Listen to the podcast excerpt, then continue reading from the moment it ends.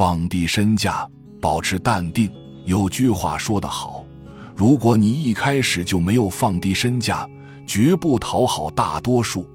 其实人根本就没有什么身价，一切都只是虚幻的光环而已。物质条件、权力、地位那些都是外在的东西，他们能抬得起你，就能摔得痛你。放低身价，不知体现在态度上，也体现在劳动上。弘一法师在讲佛时，为人们破解了习劳的重要性。习是练习，劳是劳动。现在讲讲习劳的事情。诸位，请看看自己的身体，上有两手，下有两脚，这原为劳动而生的。若不将它运用习劳，不但有负两手两脚，就是对于身体也一定有害无益。换句话说，若常常劳动，身体必定康健。而且我们要晓得，劳动原是人类本分上的事，不止我们寻常出家人要练习劳动，即使到了佛的地位，也要常常劳动才行。现在我且讲讲佛劳动的故事。所谓佛。就是释迦牟尼佛，在平常人想起来，佛在世时，总以为同现在的方丈和尚一样，有衣钵师、侍者师，常常侍候着佛，自己不必做什么。但是不然，有一天，佛看地下不很清洁，自己就拿起扫帚来扫地。许多大弟子见了，也过来帮忙扫。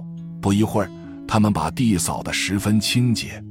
佛看到了欢喜，随即到讲堂里去说法，说道：“若人扫地能得五种功德。”又有一次，佛和阿难出外游行，在路上碰到一个喝醉了酒的弟子，已醉得不省人事了。佛就命阿难抬脚，自己抬头，一直抬到井边，用桶汲水，叫阿难把它洗濯干净。有一天。佛看到门前木头做的横眉坏了，自己动手去修补。有一次，一个弟子生了病，没有人照应，佛就问他说：“你生了病，为什么没人照应你？”那弟子说：“从前人家有病，我不曾发心去照应他；现在我有病，所以人家也不来照应我了。”佛听了这话，就说：“人家不来照应你。”就由我来照应你吧。他将种种污秽洗濯得干干净净，并且还将他的床铺里的平平整整，然后扶他上床。由此可见，佛是怎样洗劳的了。佛觉不像现在的人，凡事都要人家扶劳，自己坐着享福。这些事实出于经律，并不是凭空说说的。现在我再说两桩事情给大家听听。《弥陀经》中载著的一位大弟子阿渊楼陀，他双目失明，不能料理自己，佛就替他裁衣服，还叫别的弟子一道帮着做。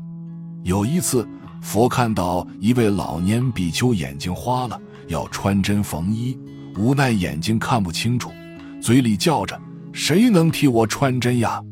佛听了，立刻答应说。我来替你穿。